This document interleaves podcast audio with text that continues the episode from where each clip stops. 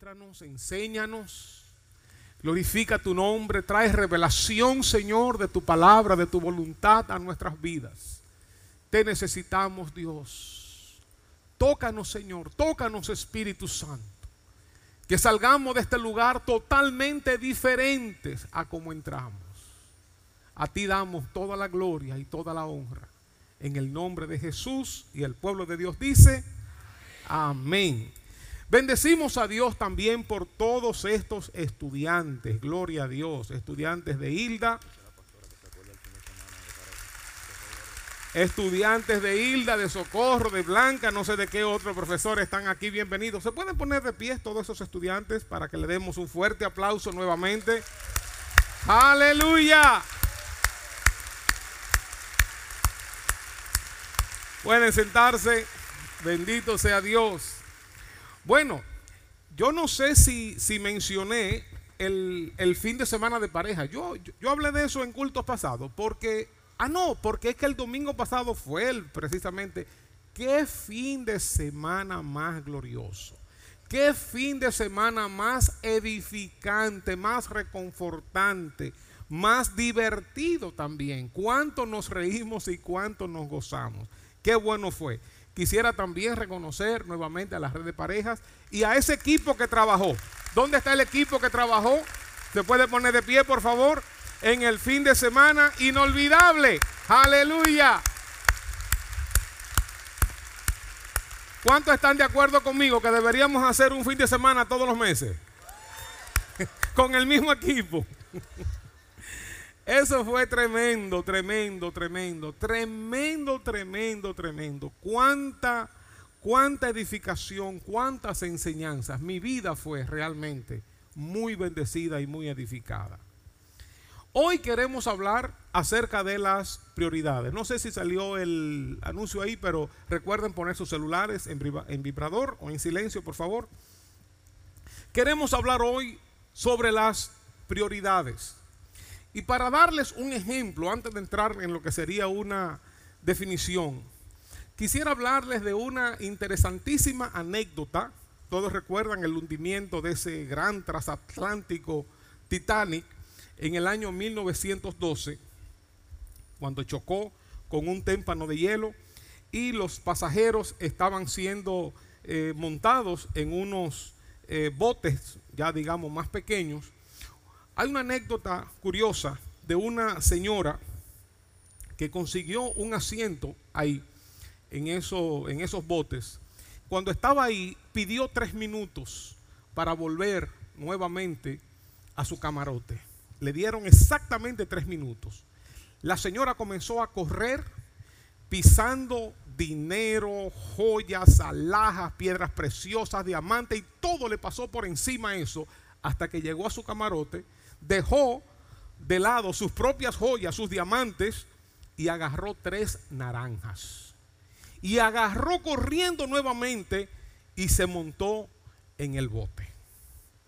Uno se pregunta, ¿qué habrá sucedido para que esta señora menospreciara todas esas joyas, todos esos diamantes, todo ese dinero por agarrar tres naranjas? Antes de este hundimiento, sin lugar a dudas, ella no hubiera cambiado ni siquiera una de sus prenditas por un saco de naranjas. Pero las condiciones habían cambiado.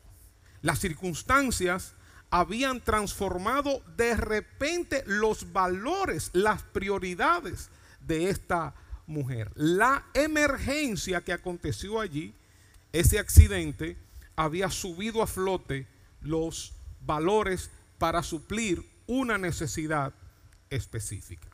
De modo que dependiendo lo que yo desee, dependiendo de mi meta, dependiendo de mi propósito, de mi visión, voy a establecer mis prioridades.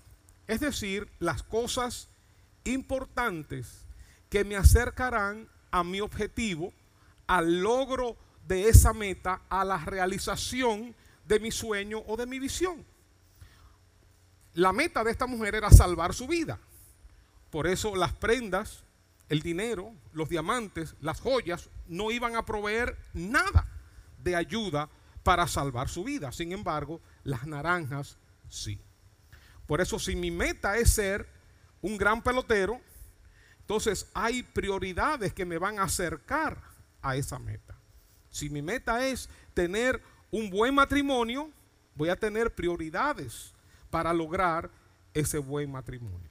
Si mi meta es ser un gran músico, un gran profesional, tener una buena familia, mis prioridades van a depender entonces de esa meta que yo establezca. De modo que nuestras metas determinarán nuestras prioridades, es decir, las cosas importantes que debemos hacer para alcanzar nuestros sueños. De modo que las prioridades son las cosas que yo hago, que son necesarias para ir alcanzando la meta, para ir acercándome a la meta que me he propuesto. Hay cosas en ese camino a las cuales yo voy a tener que decir no, porque no son parte de mis prioridades para alcanzar esa meta. Uno se pregunta, ¿serán cosas malas? No, no tiene por qué ser cosas malas. Pero si no me acerca, si no me ayuda a conseguir mi meta, entonces no está dentro de mis prioridades. Por ejemplo, si, si yo quiero hacer un sancocho, como decía mi mamá, hay que conseguir los batarujales de un sancocho. Hay que ir a comprar la carne, víveres y todo lo que ustedes saben, el recaíto, todo eso para hacer el sancocho. La meta es el sancocho. Las prioridades son esos elementos que me van a ayudar para lograr esa meta. Puede que en el supermercado me encuentre con otra persona que tenga como meta hacer 20, 50 sándwiches o hamburguesas. Esa persona va a ir buscando las cosas que le van a ayudar a alcanzar esa meta. Cuando yo estoy buscando las cosas para mi sancocho, yo puedo ver el queso y un queso crema y todo muy bueno, un queso guda, lo que fuera. Sin embargo, voy a poner eso de lado. No es que esas cosas son malas, pero no me van a ayudar a alcanzar mi meta. Quizás esa persona me dice, mira, pero llévate este queso crema, porque esa es la prioridad para él, para ella. Pero no es necesariamente la prioridad para mí. La meta que él tiene no es necesariamente la meta que yo tengo. Por donde él se está conduciendo, hacia donde él se está conduciendo, no es necesariamente hacia donde yo me estoy conduciendo. De modo que lo primero que debemos hacer es saber qué es lo que yo quiero. Y en este mundo hay mucha gente que no sabe lo que quiere. Porque dependiendo de lo que yo quiero, marcaremos entonces un curso de acción. Es decir, las acciones que nos acercarán a nuestro objetivo y esas son nuestras prioridades. Primero, saber lo que yo quiero. De ahí va a depender cuáles son las acciones que me van a acercar a eso que yo quiero, a esa meta. Si yo quiero ser, por ejemplo, a mí que me gusta la música, que soy músico, si quiero ser un gran músico, un buen músico, o si quiero ser un gran deportista, entonces hay cosas que yo tengo que hacer, que debo hacer. Si quiero tener un buen matrimonio, una buena familia, si quiero ser un buen profesional, hay cosas que me van a acercar a lograr esa meta. Y entonces, cuando nosotros tenemos metas, establecemos prioridades, hay cosas a las cuales les vamos a tener que decir que no. Y eso es un problema. Porque una, si uno es una persona muy positiva, que ve oportunidades por doquier, es probable que uno le diga sí a todo. También si uno es una persona muy servicial, le va a decir sí a todo. O si uno quiere complacer a todo el mundo, uno le va a decir sí a todo. Y cuando tú vienes a ver, vas a estar metido en cuchumil líos y no vas a resolver nada. Vas a estar haciendo un poquito aquí, un poquito aquí, un poquito aquí, un poquito allá, pero no vas a, a producir nada. Y los líderes saben que acción, tarea, esfuerzo no es necesariamente realización. Hay mucha gente fajándose, mucha gente trabajando duro, pero no están logrando nada. Es como tiempo atrás yo puse el ejemplo, si este altar aquí, este escenario aquí es una gran selva y en este lugar vamos a hacer una gran edificación y hay que limpiar todo este lugar, nosotros podemos ir a este otro lugar y comenzar a trabajar duro, con machete, con pico, con pala, con, eh, con equipos, con maquinaria, y limpiar todo esto hasta que después nos estamos dando cuenta que estamos trabajando duro, pero en el lugar equivocado. Que debimos trabajar allá y nos pasamos la vida trabajando aquí.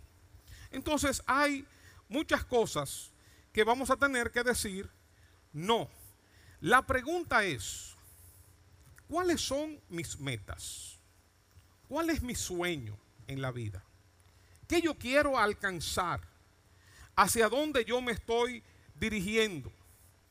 Si no sé lo que quiero, cualquier cosa será bien. Si no sé a dónde voy a llegar, cualquier lugar, ya llegué. Si no tengo un punto donde voy a, lanzar un dardo, voy a tirar una flecha, si no tengo un punto donde quiera que cayó, ya cayó bien. Por eso lo primero es definir qué es lo que yo quiero. Porque dependiendo de lo que yo quiero, voy a definir entonces las cosas importantes que me van a llevar a lograr eso que yo quiero. Alguien dijo, dejemos que cada persona cante su propia canción en la vida. Cada uno tiene su meta y tú debes tener la tuya. Cada uno tiene su visión y tú debes tener la tuya. Dice Efesios 2, 8 al 10, que fuimos creados en Cristo Jesús para buenas obras, las cuales Dios preparó de antemano para que nosotros anduviésemos en ellas. De modo que Dios tiene un plan con nosotros y tiene buenas obras, porque Él tiene un propósito. Dios es un Dios de propósito, de metas, de planes. Él tiene un plan y ha preparado buenas obras para nosotros, acciones para que nosotros las realicemos, para que nosotros caminemos en esas buenas obras. Si estamos dando tumbos aquí, tumbos allí, haciendo esto aquí, haciendo esto por aquí, es muy probable que dejemos las obras que ya Dios tiene preparada para nosotros, el plan que ya Dios tiene preparado para nosotros, la meta que Dios ya tiene preparada para nosotros para hacer otras cosas. Alguien dijo también, si persigues a dos conejos simultáneamente, al mismo tiempo, ambos escaparán. Hay gente que están tratando de alcanzar muchos conejos. Y nosotros tenemos nuestro refrán, que el que mucho abarca, poco aprieta. En este sentido, nosotros debemos ser intencionales, debemos ser enfocados, no esperar a que las cosas sucedan automáticamente, sino establecer la meta y entonces caminar en ese sentido. Caminar con un propósito en mente. Nosotros no accionamos a lo loco, no damos palos a ciegas no, no, no caminamos espontáneamente, informalmente, por aquí, por allí, dependiendo lo que el día presente, sino que somos intencionados porque tenemos prioridades y estamos enfocados porque queremos lograr algo. Las personas que triunfan son intencionadas, saben lo que están haciendo y por qué lo están haciendo. El problema con muchas personas es que estamos o están trabajando duro, no están haciendo cosas malas, pero están trabajando en el lugar equivocado. Están empleando mucha energía, están empleando mucho tiempo, pero no están logrando realmente la meta que deben lograr. Lo secundario toma el lugar de lo primario. Las cosas de menor importancia llaman más nuestra atención y roban el tiempo de las cosas de mayor importancia. El punto no es trabajar duro, el punto no es fajarse, sino hacerlo en el lugar correcto. Alguien dijo que cada acción cuente, que cada acción me acerque más a mi meta. El apóstol Pablo lo dijo de esta manera, Primera de Corintios 9:24. No saben que en una carrera todos los corredores compiten, pero solo uno obtiene el premio. Y dijo, corran de tal manera que lo obtengan. Repite esta última frase conmigo. Corran pues de tal manera que lo obtengan. De modo que el punto no es correr por correr, sino correr de tal manera que obtengamos los resultados anhelados. No es solamente trabajar, no es solamente accionar, no solamente es correr, sino tenemos que estar mirando los resultados, enfocando en los resultados anhelados. Cada acción debe acercarnos más a nuestra meta. Y esas acciones son las que denominamos prioridades. No podemos concentrarnos, dirigir nuestros esfuerzos en una dirección si no sabemos a dónde vamos, qué dirección debemos tomar, si no sabemos qué es lo que queremos lograr, si no sabemos cuáles son nuestras metas, no sabemos qué camino tomar. Yo no sé si tenemos, yo le dije a Loren que me buscara unas siete personas. ¿Tenemos las siete personas dispuestas para mostrarles en algún ejemplo? Sí, no, no. Ok. Si digamos el piano es mi meta y yo estoy aquí en este lugar, tengo un proyecto allá y yo estoy en este lugar, hay acciones que yo voy a ir realizando y cada acción me va a acercar al piano, me va a acercar a mi meta. Si yo estoy en este lugar, voy a tener otras cosas a la izquierda, a la derecha, detrás, que van a llamar mi atención, que no son necesariamente cosas malas. Probablemente son cosas muy buenas, pero son las metas de otra persona, no son las metas mías hacia donde yo me estoy dirigiendo. Entonces yo puedo pasarme la vida teniendo allá una meta, pero si no camino en mis prioridades, voy a atender lo que éste hizo, lo que éste me llamó a hacer, luego voy a atender lo, que éste me llamó a hacer, voy a atender lo que éste me llamó a hacer, lo que éste me llamó a hacer, y me paso la vida dando vueltas en círculos. Y no voy a alcanzar la meta que yo me he trazado.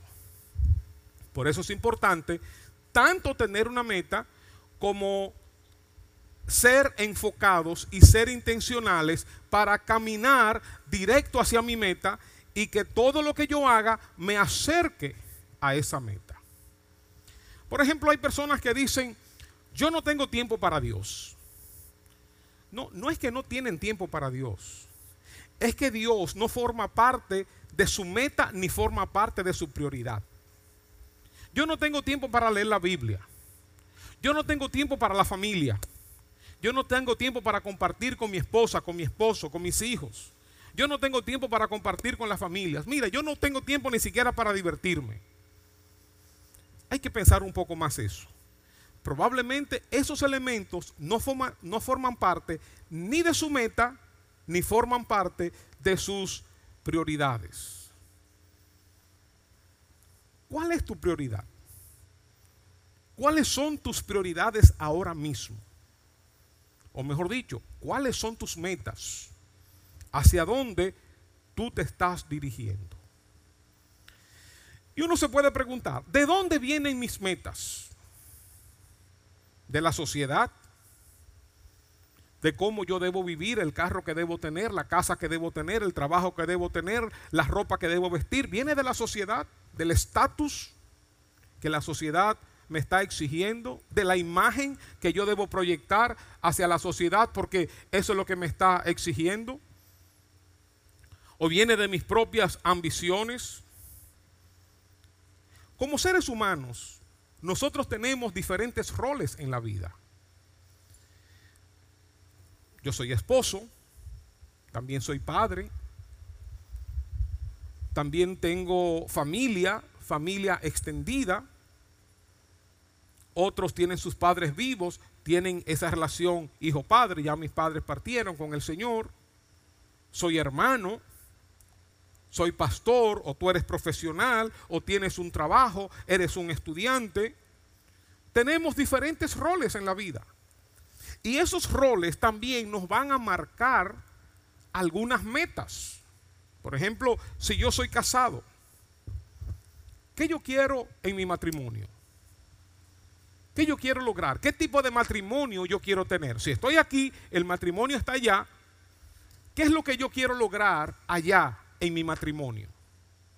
O con mis hijos, en la relación con mis hijos. ¿Qué yo quiero lograr en mi familia? O como profesional. ¿Qué yo quiero lograr como profesional? De ahí entonces que cuando yo defina esa meta por los roles que yo poseo, entonces voy a ir caminando para acercarme cada vez más a esa meta, para tener un mejor matrimonio, para tener una mejor familia, para ser un mejor profesional. Alguien dijo que para definir las metas también debemos hacernos algunas preguntas. Por ejemplo, ¿qué se requiere de mí? ¿Qué se requiere de mí? ¿Qué debo yo hacer? ¿Qué es lo que se me está pidiendo? Por ejemplo, si quiero fortalecer la relación con mi esposa, ¿qué se requiere de mí? ¿Puedo yo decirle a otro hermano, a Manolo, Manolo, por favor, eh, sal a compartir con mi esposa porque yo quiero estrechar lazos con mi esposa? ¿Puedo yo decirle a Manolo eso? No, eso, eso se requiere de mí. O si yo quiero compartir más con mis hijos, yo no puedo decir, Manolo, mira, para que saques a pasear a mis hijos, para que te pase un tiempo oyéndolos y hablando con ellos y jugando con ellos. No, eso se requiere de mí. Entonces, hay roles que tienen que ver directamente conmigo, que eso yo no metas. Y un gran número de personas que no tiene prioridades. No solamente que no sabe para dónde va, sino que está dando palos a ciegas. Pregúntate por un momentico, un minutico, ¿qué tú quieres alcanzar en la vida? Cierra tus ojos por 30 segundos y responde para tu interior, ¿qué yo quiero alcanzar en la vida?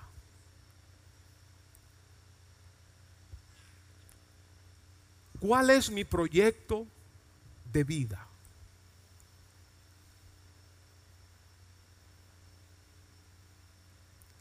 Puedes abrir tus ojos.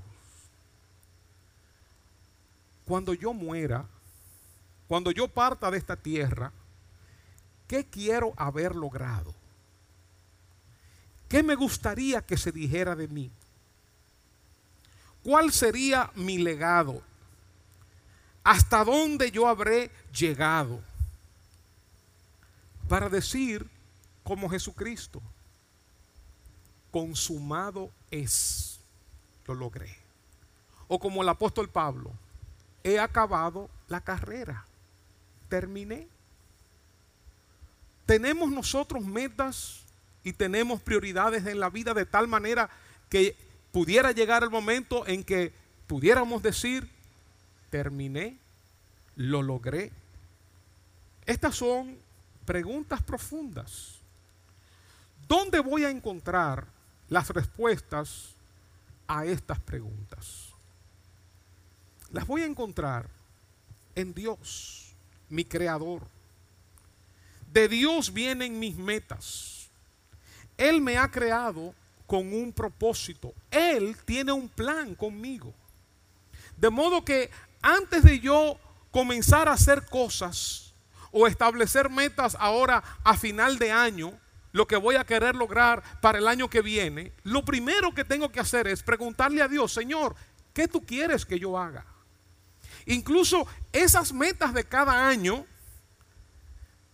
deben ser submetas de la gran meta que Dios tiene para mí.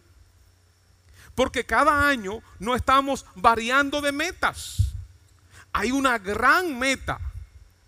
Y cada año estamos haciendo submetas, metas debajo de esa gran meta, que esas pueden variar, pero todo está apuntando hacia la gran meta que al fin y al cabo tiene que ver con el gran propósito que Dios tiene conmigo.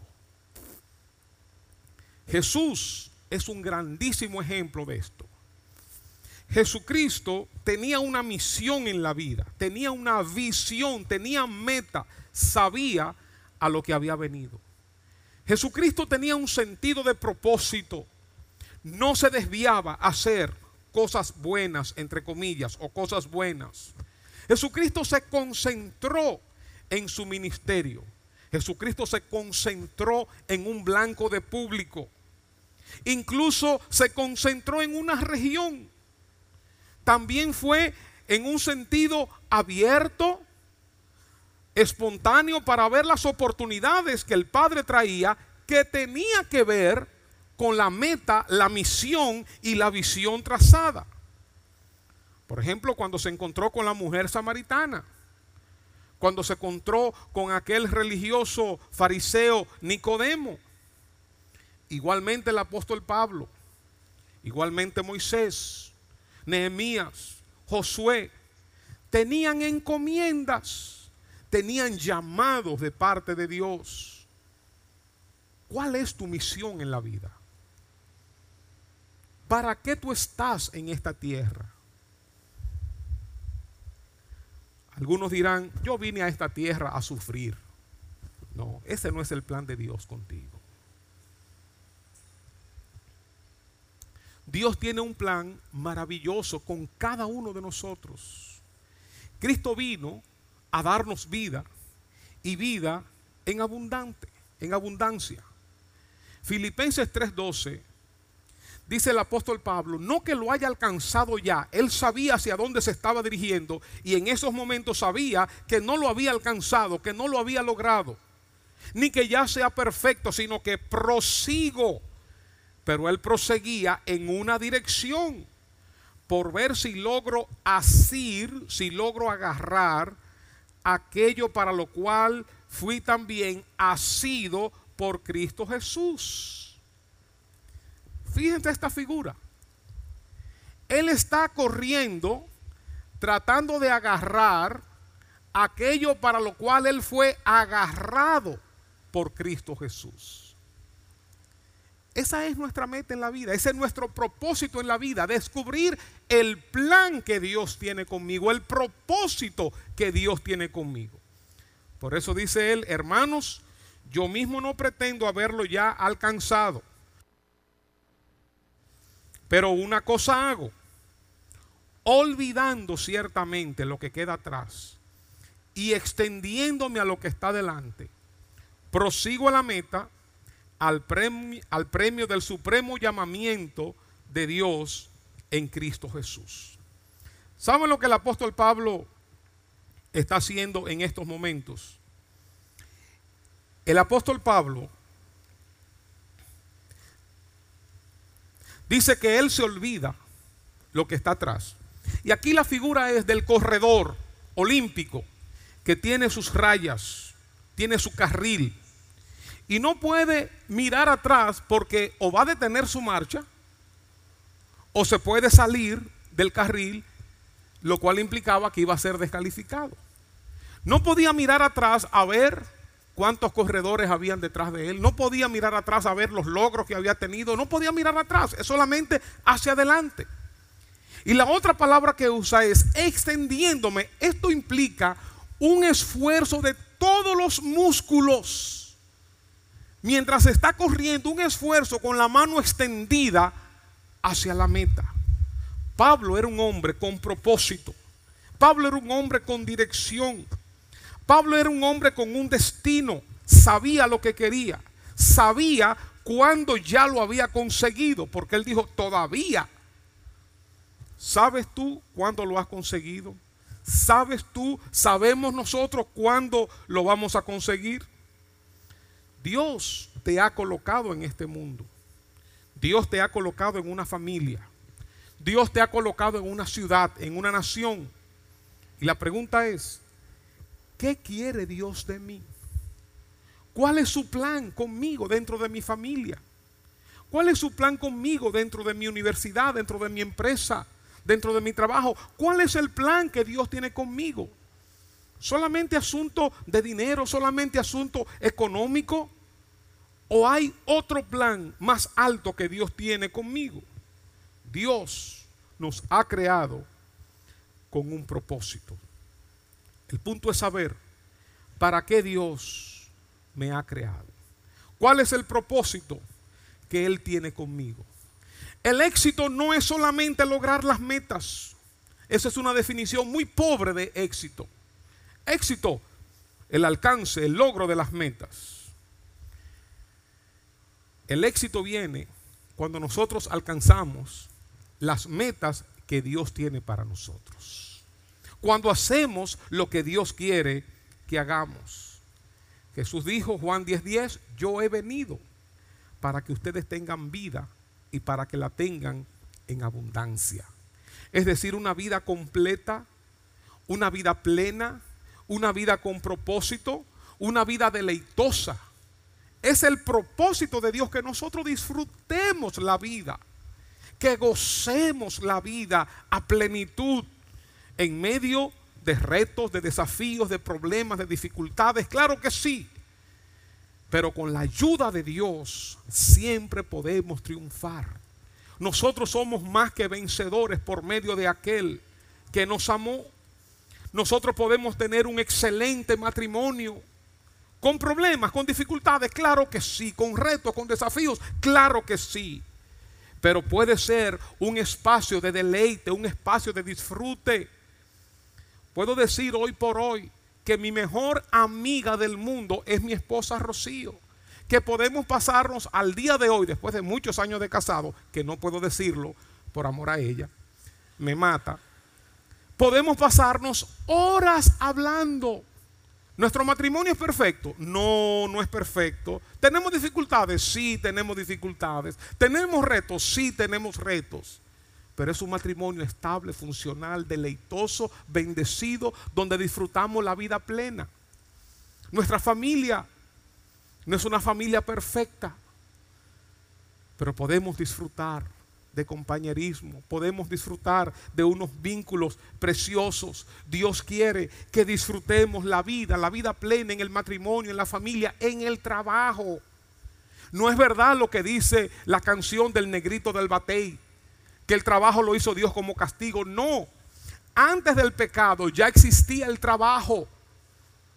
Nosotros podemos disfrutar del trabajo, podemos disfrutar de los estudios, podemos disfrutar de las relaciones, de las amistades. Claro que sí, eso es parte del plan de Dios para todos nosotros. Y hay personas que lamentablemente solo están sobreviviendo en la vida. ¿Cómo esto está aquí en la lucha, sobreviviendo, malpasándola? No es el plan de Dios. Y yo no estoy hablando de dinero, no estoy hablando de finanzas, no estoy hablando de abundancia abundancia económica. Estoy hablando de la vida plena que Dios ofrece de manera integral. Hay personas que son famosas, tienen mucho dinero, pero tienen una vida personal miserable, desgraciada. Una vida familiar que deja mucho que desear. No es solamente tener éxito en un área de mi vida, mucho dinero, mucha intelectualidad, buena empresa, buen profesional, o tener una linda familia, pero sin ningún soporte económico. Tener una linda familia, pero en lo intelectual cero, en la salud cero. Dios quiere que disfrutemos la vida plena de manera integral, la vida abundante. Para disfrutar la vida abundante, yo no sé realmente si tú quieres disfrutar la vida abundante. Porque para disfrutar la vida abundante necesitamos establecer unas prioridades. ¿Tú quieres disfrutar de verdad la vida abundante? Bueno, hay como 100 personas que quieren disfrutar la vida abundante. ¿Cuántos quieren disfrutar la vida abundante? Porque para disfrutar la vida abundante, para que se cumpla el propósito de Dios en tu vida, necesitas establecer unas prioridades. Ahora, el piano allá sería la vida abundante, la vida plena de manera integral, lo que Dios tiene para mí. ¿Cuáles son las cosas que yo debo, que yo debo atender para llegar a esa vida plena? ¿Cuáles son las prioridades que yo debo tomar en cuenta para lograr esa vida plena? El primer punto es Dios. Si tú quieres disfrutar una vida plena, lo primero que tienes que tener en tu vida es a Dios como centro, como Señor, como amo. Jesús dijo, respondiendo a la pregunta de alguien que le dijo, ¿cuál es el primer mandamiento? Jesús le respondió, el primer mandamiento es, amarás al Señor tu Dios con todo tu corazón y con toda tu alma y con toda tu mente y con todas tus fuerzas.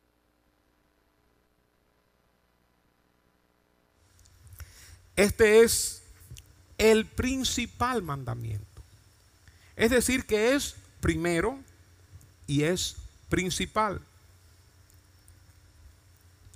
No solamente que es el primero que se debe ejecutar, la primera tarea, por decirlo así, que se debe ejecutar, sino que entre el conglomerado de mandamientos que hay, de cosas por hacer, lo primero lo más importante, lo principal que hay que sacar es mi relación con Dios.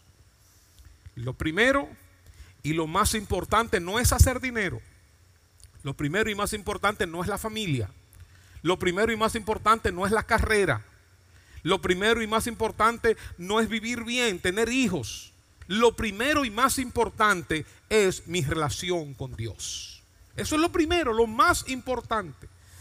Y quiero decirles que si no tenemos este correcto orden de prioridades, la vida que vamos a, experimentar en esta tierra no va a ser la vida plena que Dios tiene para nosotros. De ahí mi pregunta, ¿tengo yo amistad con Dios? ¿Tengo yo a Dios en mi vida como prioridad? ¿Estoy creciendo en mi relación con Dios? Estoy agradando a Dios. Estoy caminando con Dios. Está, Dios metido en todas las áreas de mi vida. Jesús dijo en Mateo 6, 25 al 33, que la gente se afana por qué voy a comer, qué voy a vestir, dónde voy a dormir, qué va a pasar. Él dice, busquen primeramente el reino de Dios y su justicia. Y todas esas cosas vendrán por añadidura.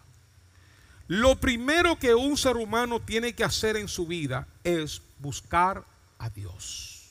Lo primero es ponerse en contacto con Dios. Lo primero es caminar con Dios. Eso es lo primero. Eso es lo más importante. Lo segundo, dice el mismo texto que leímos, el segundo mandamiento es semejante.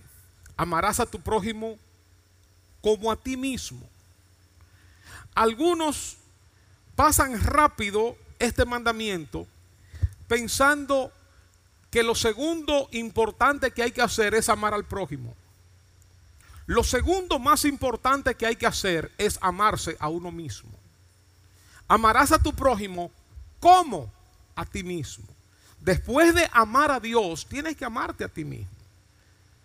Después de crecer en tu relación con Dios, tienes tú que crecer como persona, como hijo de Dios, en tu carácter, en tus valores, en tus emociones. Una persona que no se ama a sí misma no puede amar de verdad a otras personas. Lo primero es amar a Dios. Lo segundo, amarte a ti mismo, crecer ser una mejor persona. Lo tercero es entonces sí, amar al prójimo, amar a los demás, invertirte en los demás, servir a los demás. Y dentro del prójimo hay un orden de prioridades. Primero está la familia.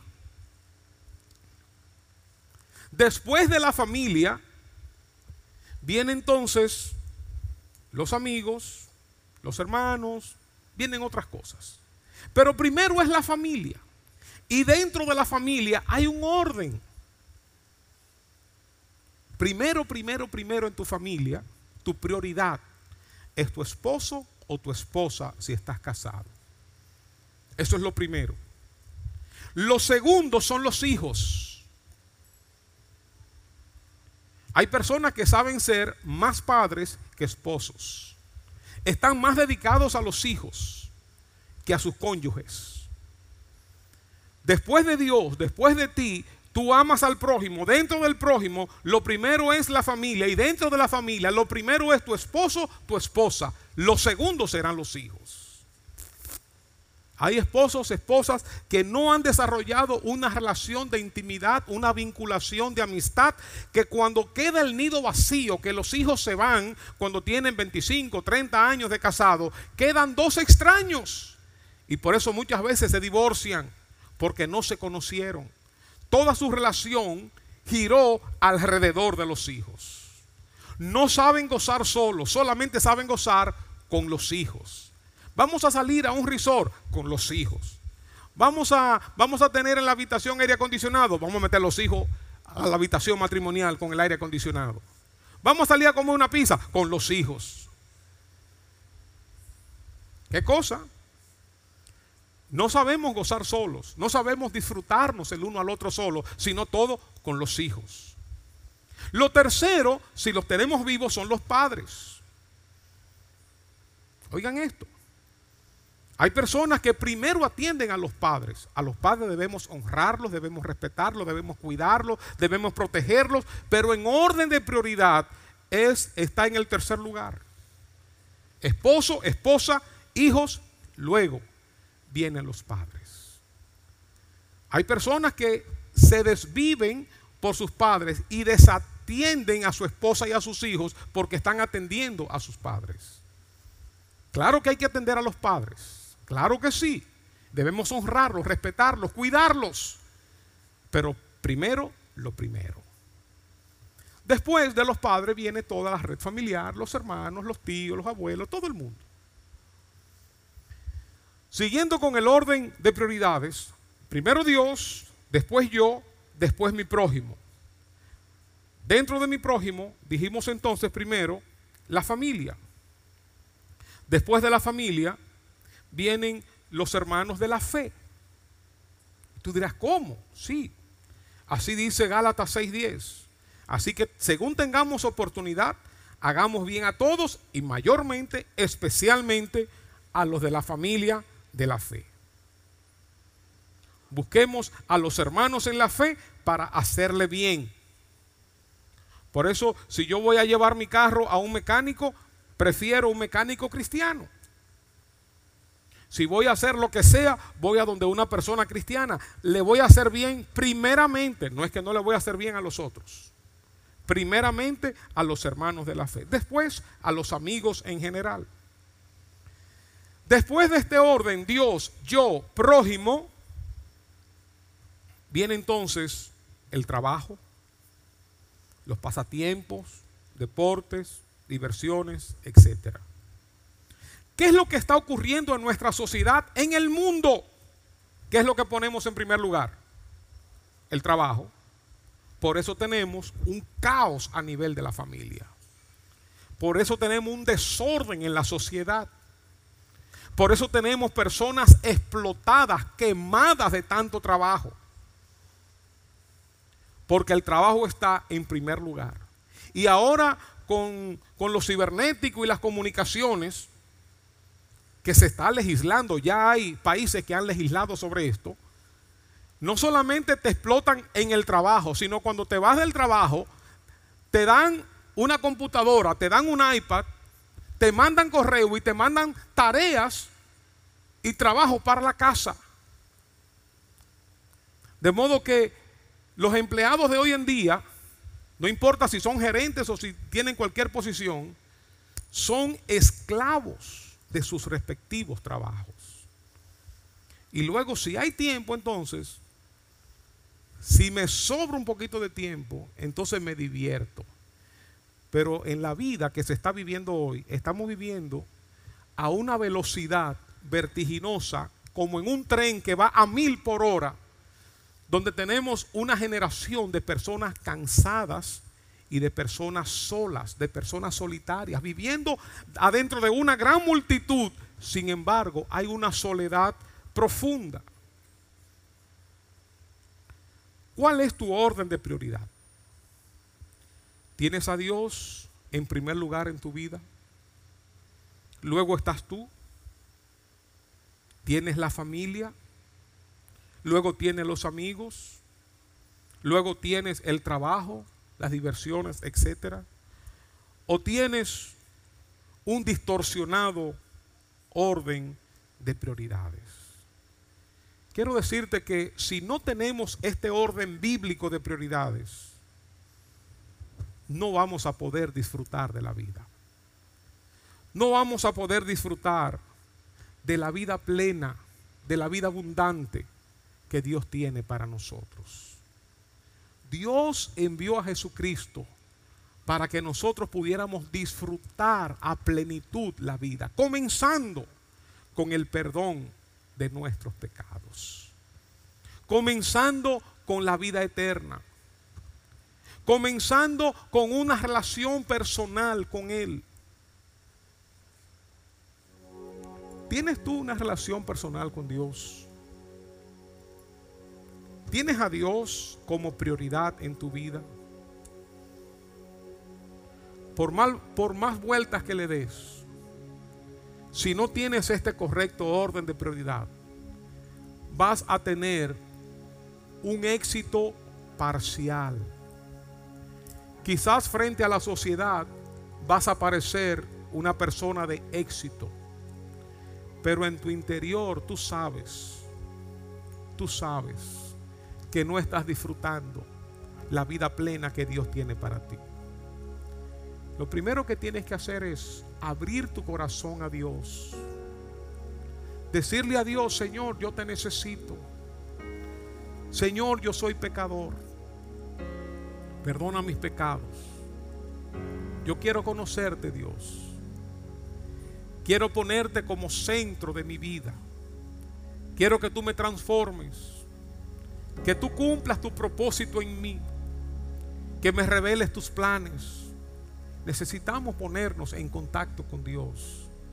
Si queremos disfrutar la vida, si queremos ser personas de trascendencia, si queremos dejar un legado, si queremos dejar huellas en nuestra sociedad. Porque cuando partimos de Dios y establecemos este orden de prioridades, tú vas a ver cómo todas las cosas comienzan a equilibrarse en tu vida. Tú vas a ver cómo respiras un oxígeno nuevo. Tú respiras un ambiente nuevo. Un deleite, un disfrute que nunca lo has experimentado. Este es tu día para dar el paso, para conocer a Dios. Establecer tu primera prioridad. Dios en mi vida.